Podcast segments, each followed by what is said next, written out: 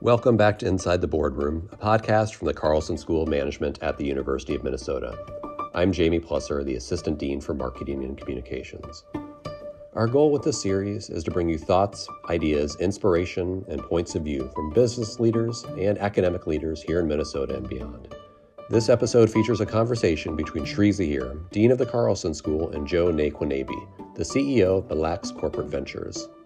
Nayquonabe is a 2011 MBA grad of the Carlson School and has risen through the ranks during his career with the Mille Lacs Band. In his discussion with Sri Zaheer, Nayquonabe talked about his business philosophy, the growth of Mille Lacs Band's business portfolio, and the connection to his community. The discussion was part of the Carlson School's virtual First Tuesday series. Let's go there now. I wanted to start by um, introducing myself and my language.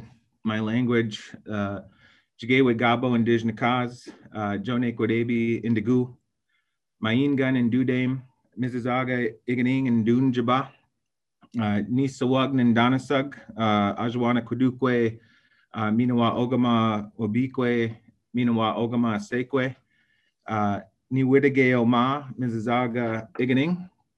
And I, I like to start my presentations out by, by recognizing uh, my language and the throughout this introduction, it, it's a reminder to me and to Anishinaabe people uh, when we introduce ourselves in this way about all of the, the people that contribute to our lives. So in this introduction, uh, I introduce my uh, my as, which would be similar to godparents who gave me my name, Jigewe Gaba, which is he who looks out uh, over the edge.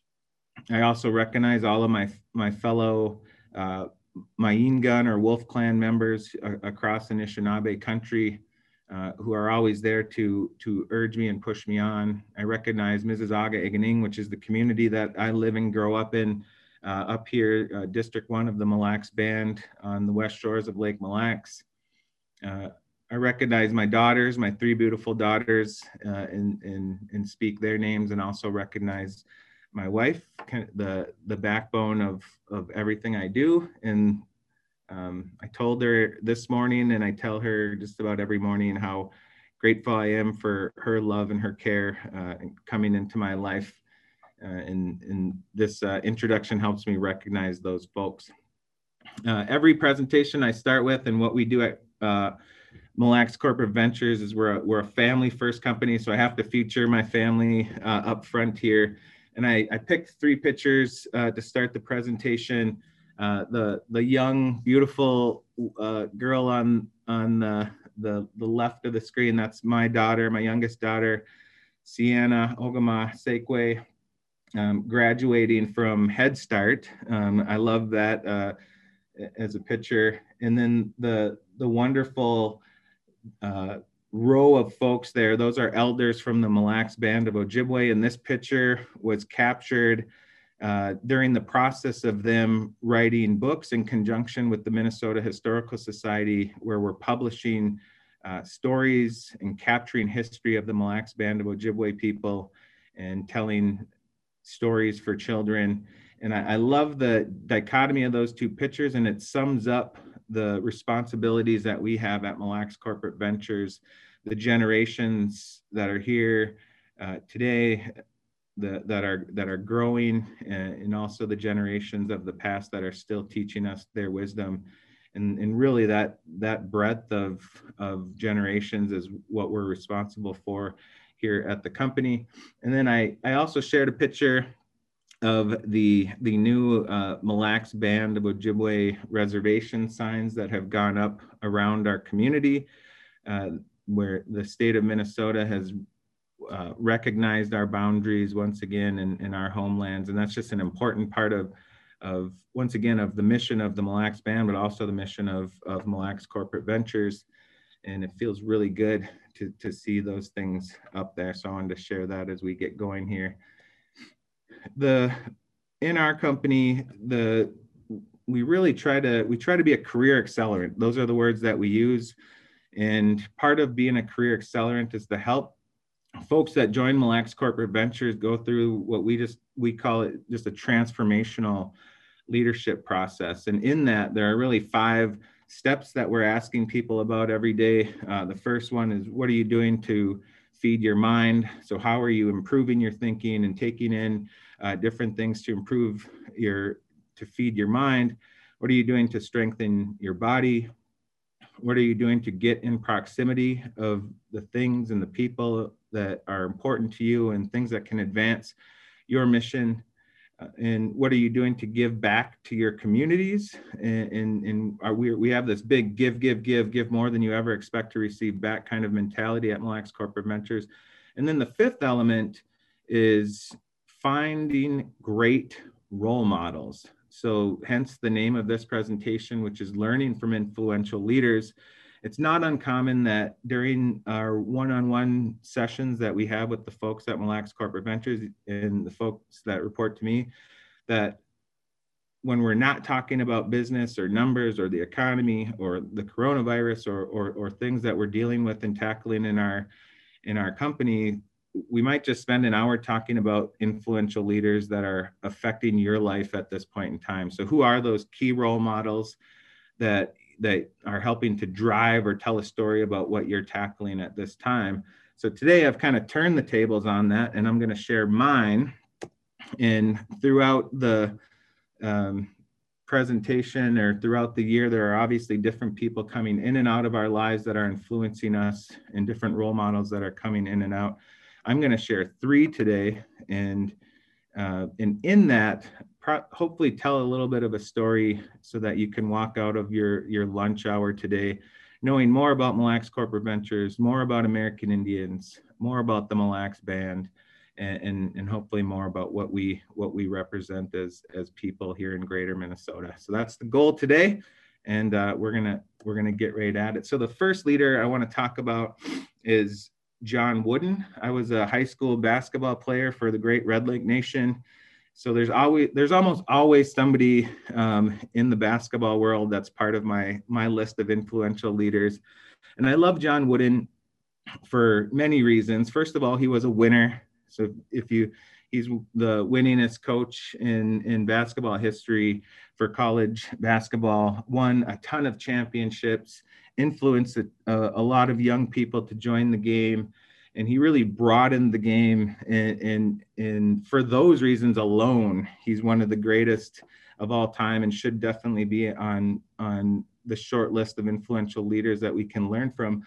But one of the things that i really love is the story that uh, uh came from bill walton one of uh, john wooden's greatest players at ucla and he told this story about the that really to me exemplifies uh, John Wooden, but also exemplifies how we act at Mille Lacs Corporate Ventures. And he had this. The motto was control what you can control, and don't worry about the rest. So it had this really stoic mentality. He knew that he couldn't control if a player was going to go off for 50 points during the next game. He couldn't control how uh, how many uh, superstars were on the team that they were going to play this weekend. But he knew what he could control. He could control the game plan. He could control how hard they were working in practice, and, and he really got down into the into the the weeds on controlling what you can control and not worrying about the rest. This these real stoic principles. And the thing I love about John Wooden is that it wasn't just locker room talk. I've had a lot of coaches in my life uh, on the basketball court and off and a lot of times those things are just talk, but John Wooden meant these things. And in the story that Bill Walton told in his book was about the first time. So John Wooden's out recruiting all of these great basketball players from all around the world. And then they come into UCLA and they get their very first meeting with Coach Wooden, the Wizard of Westwood. And everybody's just excited to meet the coach. And this is going to be the first chance for him to impart wisdom on them as they make their their way and their effort towards the championship game. And he gathered all the freshmen around and he sat them down on the court in a, in a circle. And they looked at the coach, and the coach had no shoes on. He also had no socks on. So they thought that was weird. But he said, Men, the first thing I'm going to teach you is how to put your socks on without any wrinkles. He said, if you if you have wrinkles in your socks, and those wrinkles are are bad enough to cause blisters on your feet and those blisters are bad enough to cause injuries to to you and that's bad enough to cause you to miss time on our floor then that's bad enough to affect the team and that's bad enough to, to affect the coach's performance. So he whittled it down. He wasn't just talking smack. He meant what he said. Everything you can control focus on that and and don't worry about the rest. So we kind of take that to heart at Mille Lacs corporate ventures and it, on the screen the if this is what the gaming landscape in Minnesota looked like, if it was just Grand Casino, um, first of all, that would be terrific, terrific for us and terrific for people in Minnesota because we do it better than everybody else. Uh, but that's not really the case. And there are things outside of our control. We have uh, 18 other Indian casinos that we compete with across the state, and every one of them have gone through the same eras of, of gaming that we have. Uh, we have two race uh, tracks and card rooms that we compete with. And then we also have the illegal activity of the Minnesota State Lottery that we also compete with in their electronic pull tabs and things of, of that nature. So for so pressure has just consistently kind of uh, made its way into our gaming business and put a lot of pressure on Grand Casino to grow. Things that are completely out of our control, but things that we have to keep in mind. Um, we also can't control just the, the, the natural nature of an industry. So just like any other industry, gaming has gone through the birth stage, the growth stage, the, it's gone through maturity and, and is in somewhat of a decline in the St. Paul region, as you can see from the, the blue bar uh, on, the, the blue line on the graph uh, on your screen. We can't control the fact that our industry is just getting mature and growth is starting to slow down.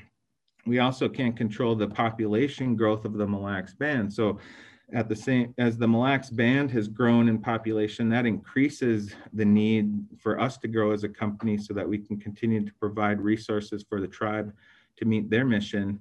And what we recognize really is that our core business of gaming is slowing down. And as a company, Mille Lacs Corporate Ventures had to do had to make a shift in how we were investing and what we were spending our time, energy, and capital on.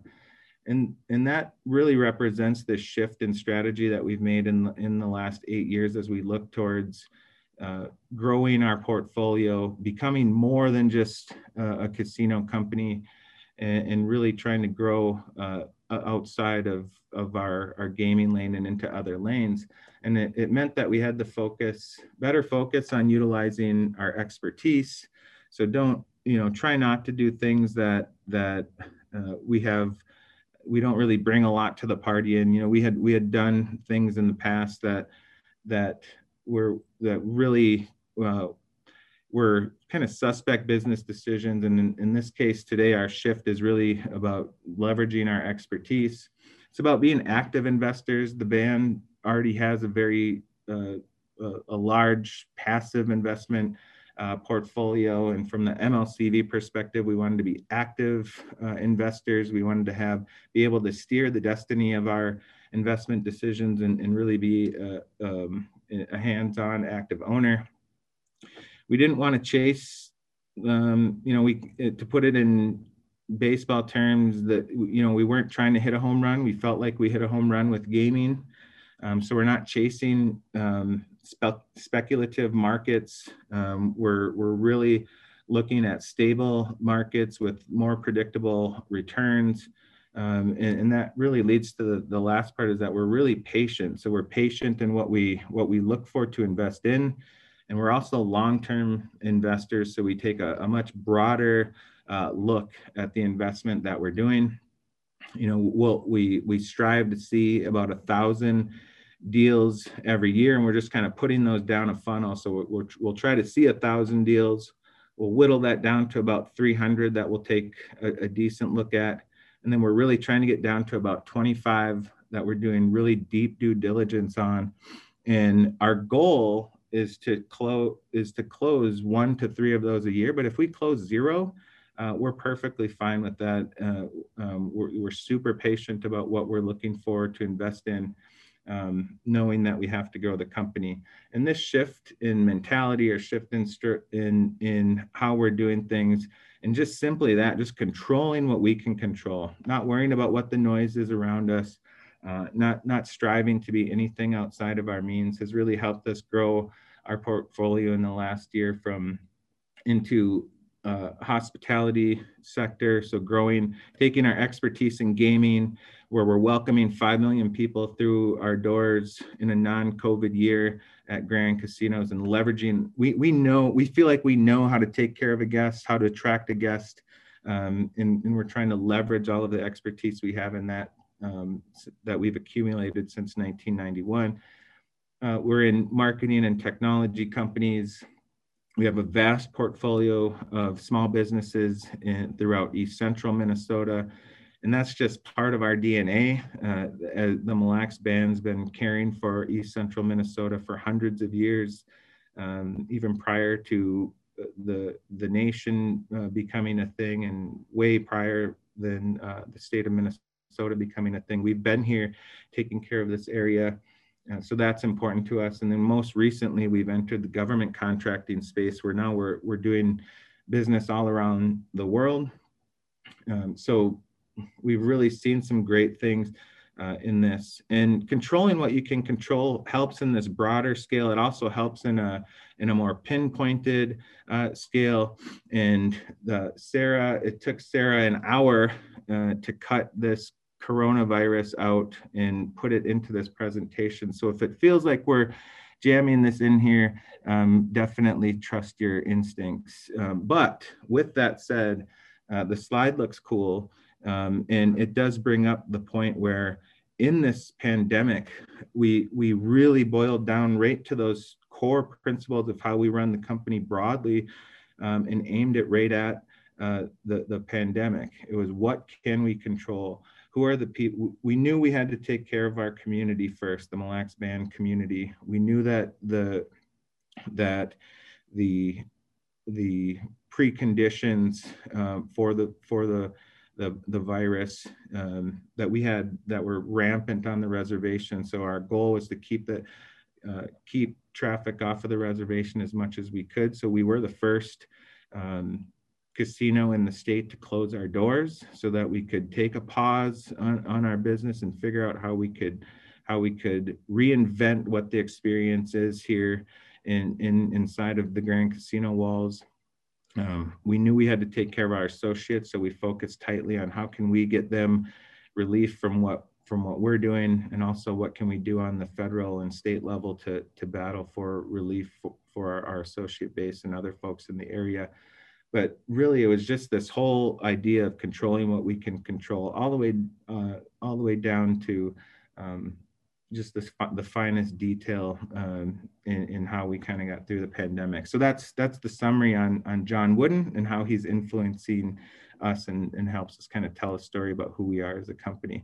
I'll move on to this next guy um, one of my favorite guys. This is lin manuel miranda. Um, we love him uh, and and uh, obviously he's super famous for the the, the show Hamilton, um, which we love. But the and again, I mean, this guy should be influencing everybody with the the success that he has and and, and the passion that he has for what he's doing and what he's been able to do uh, in uh, on Broadway. Uh, but the thing that really got us and that gets me uh, was this uh, this I was watching an interview his interview with Charlie Rose and Lin Manuel was talking about kind of how privileged he was that his his father and mother had worked in government and had, had been able to get him inside this private school in New York City, and he wasn't uh, he wasn't smarter than any of the kids. He wasn't funnier than half of the kids. Um, so he didn't really know why he was in this private school or how he was fitting in. Um, and Charlie Rose had to stop him. He said, Lin Manuel, stop. Like, uh, if if all of these folks were so wonderful and you weren't why am i here talking to you and i'm and not them? And he said this really profound thing that that i just that i loved. And he said i picked a lane and i started running out ahead of everyone else.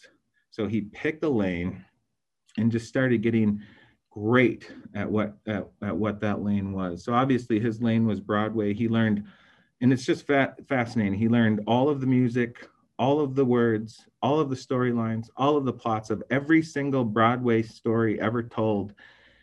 and he learned all of that. So he just found something he was good at, found something he loved, found something he was going to enjoy, and he didn't waste any time uh, st- sticking around with his peers. He just ran way out in front of something that he loved and something that he he knew he could do. And it wasn't simply about passion.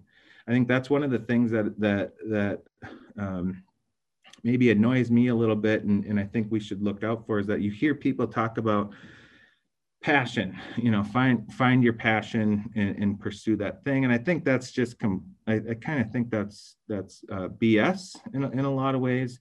I think it's really what you got to do find something you're good at. And when you find something that you're good at just run way out ahead of everybody else and that's really exemplifies what we're trying to do at Mille Lacs corporate ventures and we we call it surfing where the waves are and it, this is my favorite we also squeezed my, my favorite painting in here, um, which I love. Uh, but really surfing uh, where the waves are. So let, let's not try to make anything up. Let's let's really stick to what we're good at and what we have, where we have advantages, and let's just do those things. And let's not and let's do them at a really high level. And, and that's really what we're trying to do at, at Mille Lacs Corporate Ventures. So we're in these lanes of businesses that that we've picked and that we're trying to run way out ahead on are obviously gaming.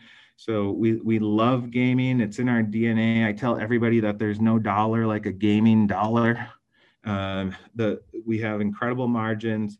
Uh, we we love this business. We're we're we love the data uh, uh, that that comes off of it and what we're learning about our our consumers every day is is is such a magnificent thing and, and, we're trying to deliver just great products. And, and so far, we're we're only in this Minnesota market, but we have we definitely have our eyes set on at least a national level strategy uh, in taking what we can do at Grand Casino and beyond into some sort of national scale. So we're really excited about that lane.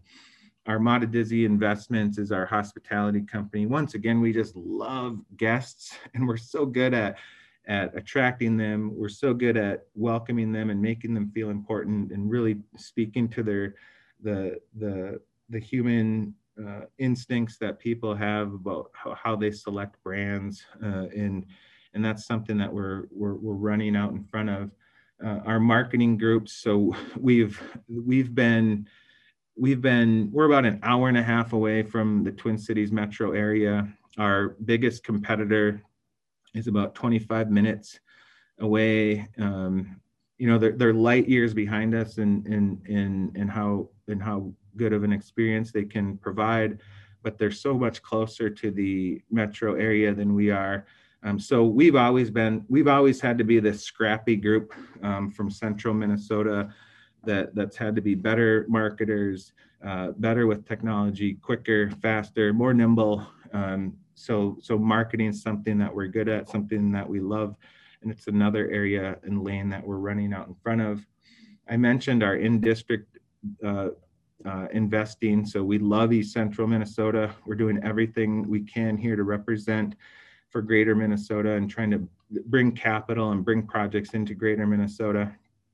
And, and that's one that we really love. And then of course the Makwa Global uh, talk about talk about uh, surfing where the waves are, there's there's a 25 billion dollar set aside annually uh, from the federal government aimed at minority and tribal owned businesses that have 8A certification. So we achieved and obtained our 8A certification last year in, in March, just before the pandemic really hit in a significant way here in the US.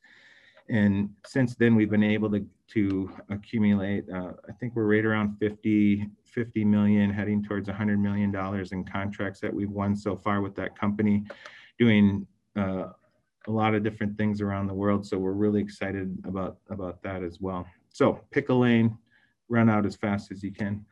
All right, this next guy, and this is the last uh, one I'm gonna I'm gonna share today. This is Korczak Ziolkowski. Um, those of you that are um, sculpting buffs, is that a thing? The uh, he, one of the most famous sculptors of our time, uh, responsible and uh, for me anyway, uh, the my favorite work that he that he's done and, and started is the Crazy Horse Monument in uh, South Dakota. And the Lakota people, I mean, this is just a beautiful picture of what uh, of what's planned and what's going on there right now. But he, but Korczak uh, got invited out to South Dakota. Uh, in the the U.S. had just finished this monument um, towards four of their greatest leaders that they had ever uh, that had ever kind of graced the the U.S. with their wonderful leadership, and, and it was right in the Black Hills, and and the Lakota people, they wanted the same thing. They wanted this, they wanted to recognize Crazy Horse, one of one of the greatest leaders uh, of their people, and they had this master vision about having a monument similar to. Um, similarly uh, to represent their people. And in Korczak, the thing I love about this story and about this guy is that he he got out there and and he looked at that mountain. Like I just look at this. I'll back up to this picture. Like he just looked out there, uh, and and he bought into the vision that Chief Standing Bear had, and he knew looking at that mountain at that time that it was going to take him if they were going to do it the way they wanted to do it, which which they were going to raise the funds in in uh, the way they wanted to do it, it was going to take 50, 60, 70 years. It might take 100 years to get this project done. And he didn't he didn't bat an eye. He, the the why was so important for him, giving the Lakota people their uh, their beautiful kind of tribute to their leader was something so important to him, so important to the people that wanted him to work on it, that he just he bought into it. He knew he would never see the the end. He knew he would never be bask, never bask in the glory of finishing the project. And that's what I love about him. That's what I love about his story. And that's the influence that it has on me and on Mille Lacs Corporate Ventures.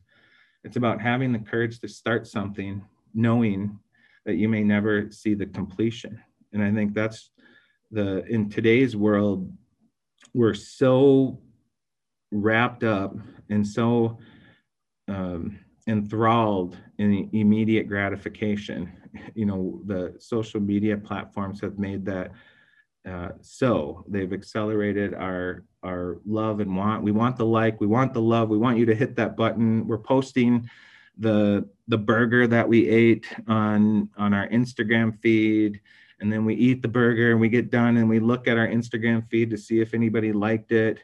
And if they didn't, then we're taking that off and we're posting something else or saying something more provocative to see if we can get those likes because we're so after that thing, that immediate gratification.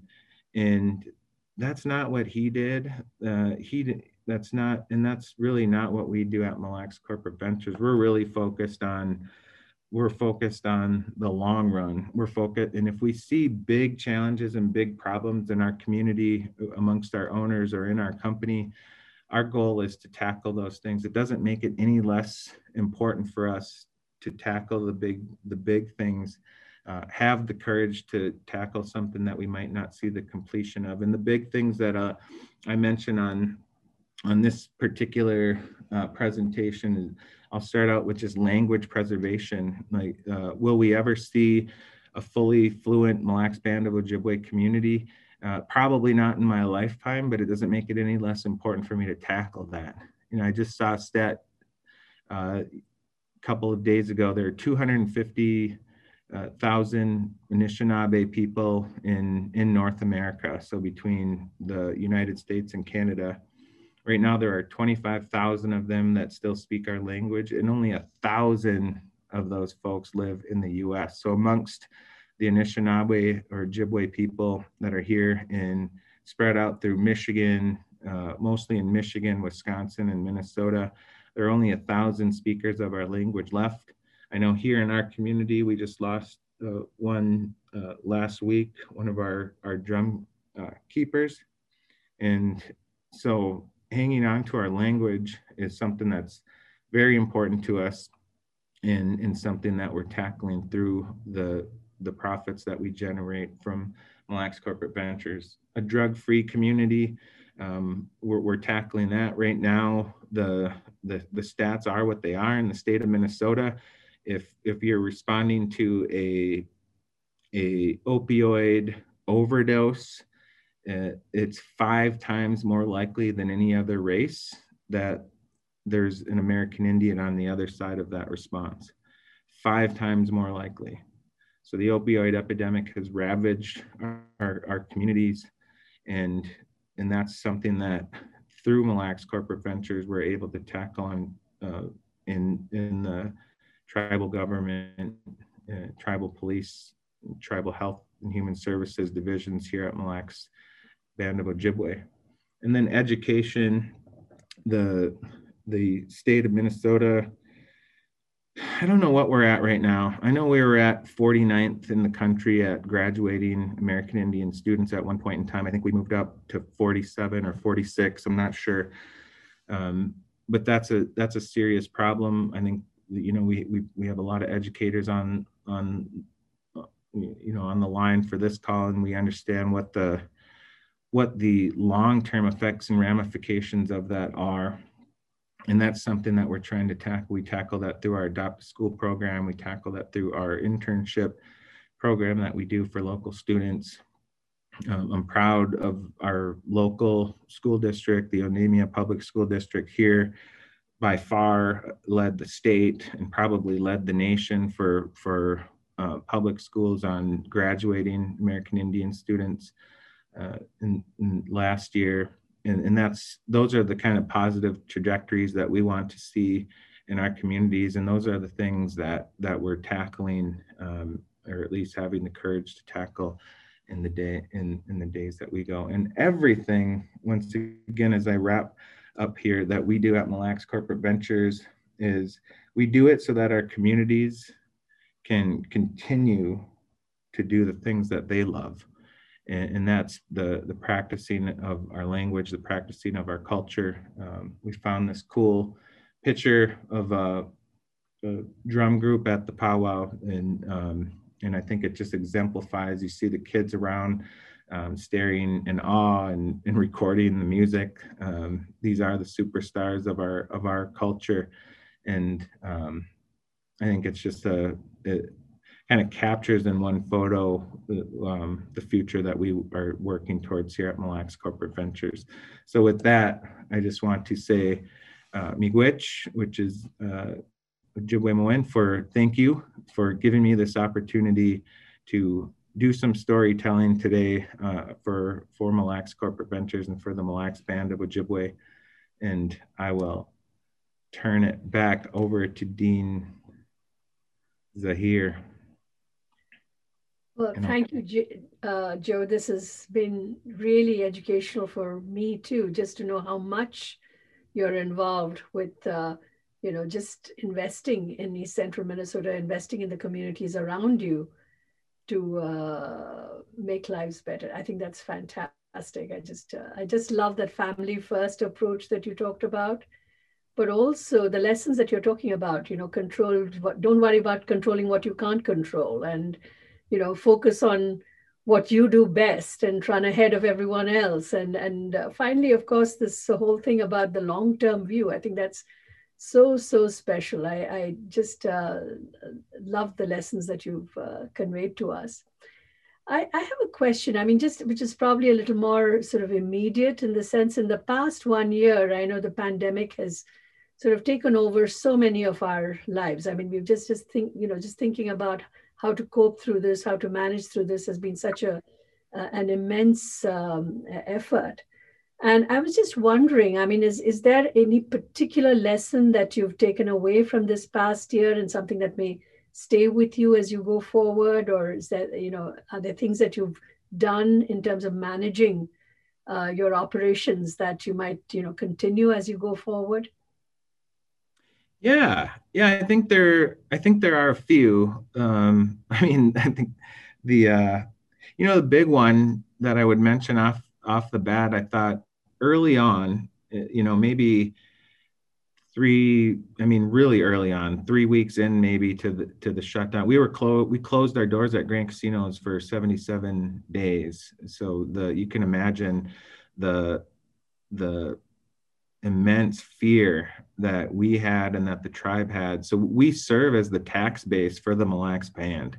So if you think about all of the, the, the things that government does on our behalf, whether you're on a city, state, or federal level, the, the Mille Lacs Band does all of that without any tax base. So they're, they're utilizing our profits to do health and human services, education, uh, open community centers, pay the doctors, dentists, nurses, all of the folks that really make life possible, all the infrastructure development. So when your main life bread is shut off for a little bit, you know, it's really scary. And I, I think the, uh, but the, what we did was we, we, we really considered it a, we, we looked at it as a blessing. We just pivoted. We said, all right, let's stop looking at this and being fearful and let's look at it for as a blessing. And if it and if it is a blessing that means that uh, that when we come out the other end of this uh, we'll be better off than we were as we went in. So i think that and that's what we did every step of the way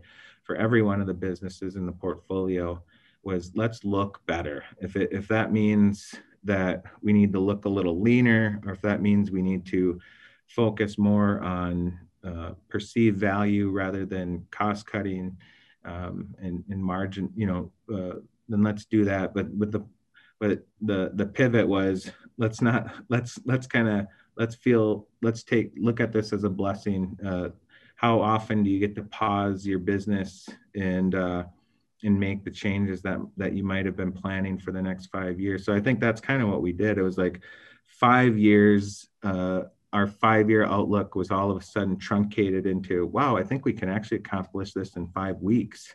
And that's uh, now that uh, because you didn't have all of this other noise that was going on uh, around you running the business. So i think that's that's one of the things. I think um, so yeah I'll, I'll leave it at that. Mm-hmm. I mean that's that's really interesting because for all of us, you know, this pandemic is in a way has been a portal to a future and a kind of an accelerated portal, you know, forcing us to make uh, decisions that we may have taken much longer to make otherwise. So I think that uh, makes a whole lot of sense. I was also very interested in what you said about uh, your focus on one of the things that you want to focus on is education and the fact that you've had so much success with the Onamia schools is, is great. I mean, I, I think that's fantastic. I would love to know how the Carlson School and the University of Minnesota can partner with you more to sort of make sure that you know there is access to those students who you know want to go on for higher education and, and things like that and how can we make that happen? That's something that i'd be very interested in. But i know that even in, as a corporation you've been using our executive education services at the carlson school quite a bit and i was wondering you know is it um, you know uh, uh, is, is, this ongoing education even within your company something that is you know uh, that you invest in? And how do you kind of you know how has it uh, um, uh, influenced you know what kind of what's what's the impact it has had on your leaders or on your company and and, and on the band of ojibwe really? Mm-hmm. oh that's a great question. Yeah i think the the mentality that we have is every year you have to re-qualify for your job. So so we look out including myself we look out the next year for sure, but the, the next year to three years, and what's going to be necessary? What are the things that are going to drive and power our businesses? And then what what deficiencies do we have in our own knowledge? In, and that's kind of what and from there we we have to build a plan like we have to make sure we're we're we're dialing up to the qualifications that are going to be necessary to engage in the thinking um, that's going to really power idea making and, and hopefully influence action and innovation and across the portfolio. But you can't really talk about that stuff and, and you can't really engage in that thinking unless you yourself have really invested in, in feeding your mind and, and improving your skill set. And i think that's what that's what we use the executive education for. It's like the um, so you got you know as long as carlson's powering forward and, and being innovative you know that that's really such an, an immense resource for all of the companies here in the twin cities uh, area. And you know we we use it in that way. You you help us qualify requalify for our jobs and the future jobs that we're going to have. So that's that's how we look at it Well, thank you, Joe. That's, I mean, that's actually very heartening to me because, you know, one of the things we are trying to promote is this idea of lifelong learning for our alumni, for, uh, you know, for all of the companies around. So thank you for that uh, plug, you know, and so that's wonderful to hear. I think at this point, I know there are questions coming from the audience and I'd love to turn it over. So Amy, will you uh, sort of help us with the Q&A? Course. Um, Joe, you're getting lots of love here through our chat and through the Q&A. Many, uh, we've got a friend of ours from Argentina, a former alum who is thankful for your presentation and someone else that said that they thank you for your message today and it resonates with them as they set their goals and intentions for this year. So um, you're striking some chords. Um, i think folks are really interested in you know if you can tell us a little bit about your career path. Um, you know how did you become the ceo and what's your career path and why kind of the quote unquote return to the tribal business? Oh awesome. Yeah the I did it the old-fashioned way. I started. Uh, I started from the bottom, and, and, now I'm here. That's a that's a hip hop song, by the way. Um, but no, I, I, started out as a as an intern here at at, at Mille Lacs Corporate Ventures, and the the fell in love with data and and became the my first job out of undergrad was the database marketing manager. So my job was to pour through data and come up with crazy promotional ideas um, and and really got lucky. I think the the industry, the the gaming industry prior to that uh, was was a lot about guest service. So there was this incredible guest service orientation where the your whole job and your whole organization was built around just taking care of people that were coming through the doors you know the big whale would come in and you'd rub their shoulders and give them comps and take care of them while they were there. Um, and then gary loveman uh, who, who, became the ceo of harrah's um, came out of the harvard business school and he started reinventing everything. And he wrote a great paper um, in the harvard business review called uh, diamonds in the data mine and that was and that was really signaled this transition from guest service into data science. And i was coming fresh out of college. I knew how to use a computer and how to mine data and how to tell a story with data.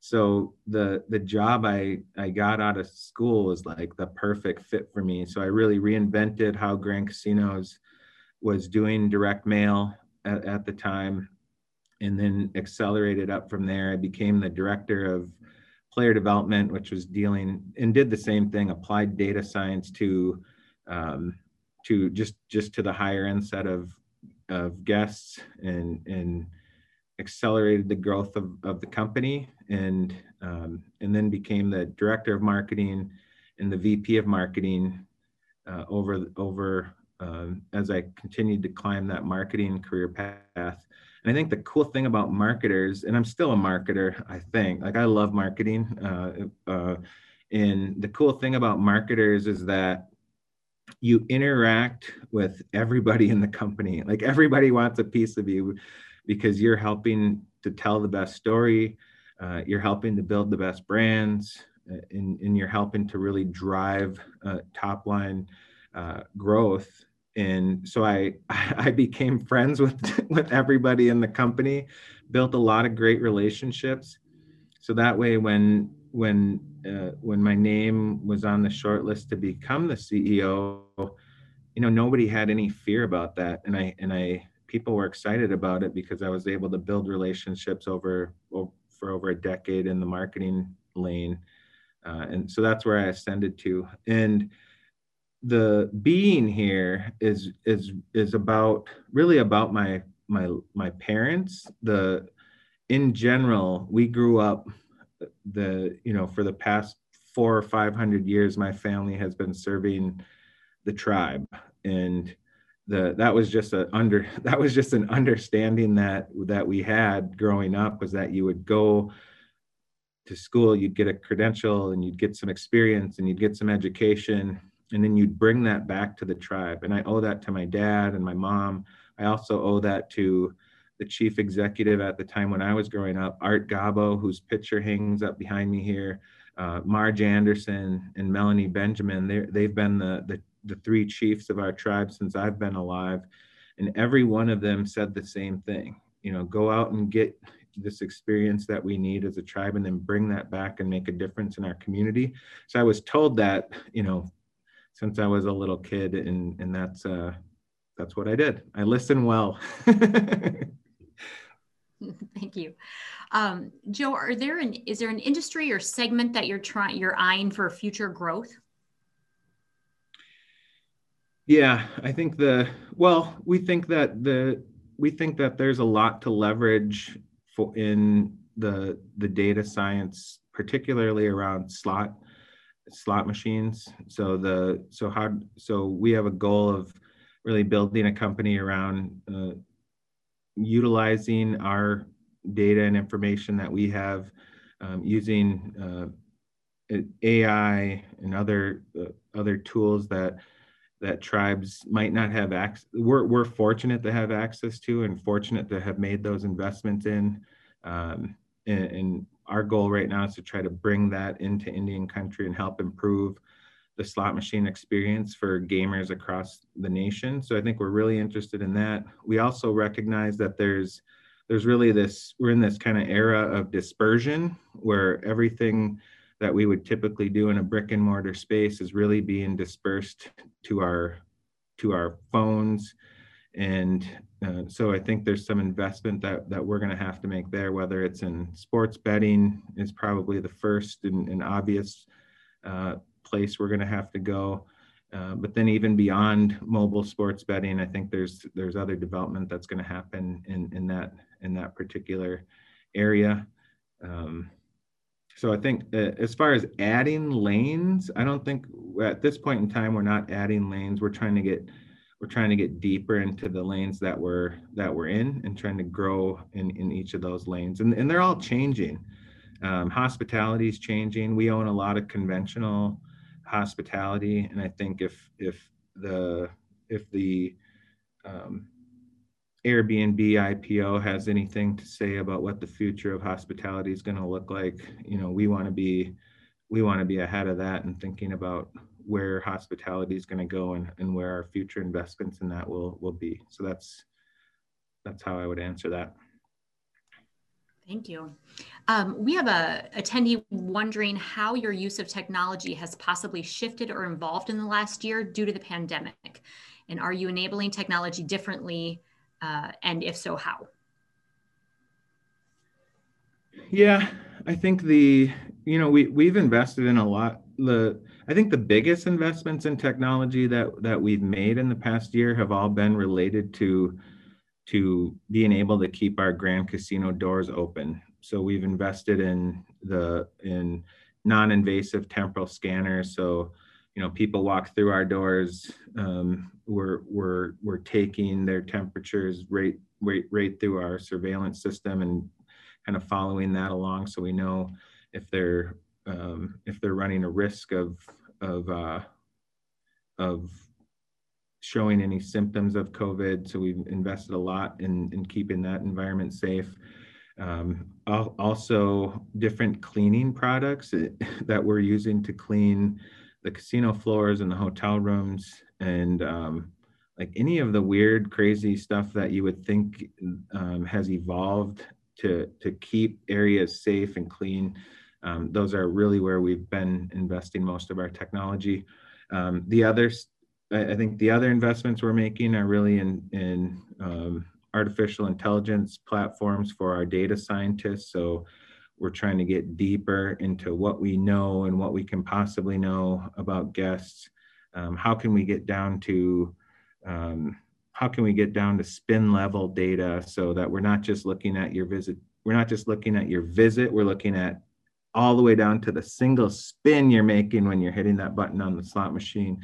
And what is that telling how is that helping us tell a richer story about how we can influence your future visits? So i think those are the other deeper um, uh, investments that we're, we're making in, in technology. Great.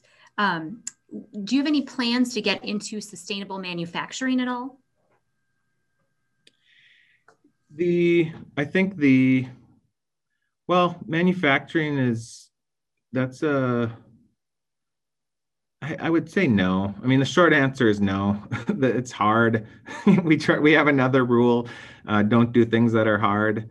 Um, and uh, the the one thing from our standpoint, if we were to do it, uh, we would want we would want to do it on the reservation where where we could provide jobs to folks. And I think one thing that we've ran into is is just what the it's kind of it kind of speaks to the education like there you know the your workforce has to be skilled enough in order to take in order to do the the type of manufacturing that you're looking for and i think that's kind of one of the things in east central minnesota that that or that we're trying to solve is how do you how do you keep more of the talent? Uh, how do you attract more of the talent back? So that way you have this big base of talent where you can actually think about other industries to to bring into east central minnesota. So we're we're tackling so it's kind of like cart before the horse type of type of stuff. So what we're what we're trying to address are the deficiencies in housing. So a lot of our investments that we're making so we, uh, the dean mentioned lady luck estates. We have another project in onamia uh, that we're investing in. So we're really trying to trying to um, address the quality, affordable housing, um, address education, and, and I think that I think if the if we can change and alter the trajectory in a positive way on some of those things that that make for community, I think that will that will end up that will pro- that will lead to uh, other forms of industry that we can invest in down the road. But that's I don't see that as a three to five year thing. That's probably going to be more like a, um, that's probably a 15, 20 year type of thing where we'll start tackling some of that stuff. Let's see how, what